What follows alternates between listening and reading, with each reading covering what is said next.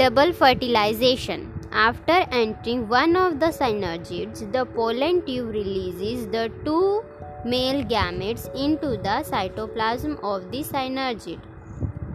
One of the male gamete moves towards the egg cell and fuses with its nuclei, thus completing the syngamy.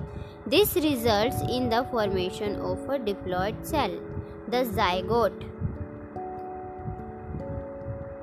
The other male gamete moves towards the two polar nuclei located in the central cell and fuses with them to produce a triploid primary endosperm nucleus PEN. As this involves the fusion of three haploid nuclei, it is termed triple fusion. Since two type of fusion, syngamy and triple fusion, take place in an embryo sac, the phenomena is termed double fertilization. An event unique to flowering plants.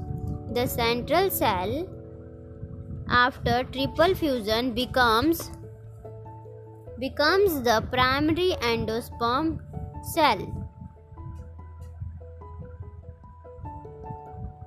PEC and develops the develops into the endosperm while the zygote develops into an embryo.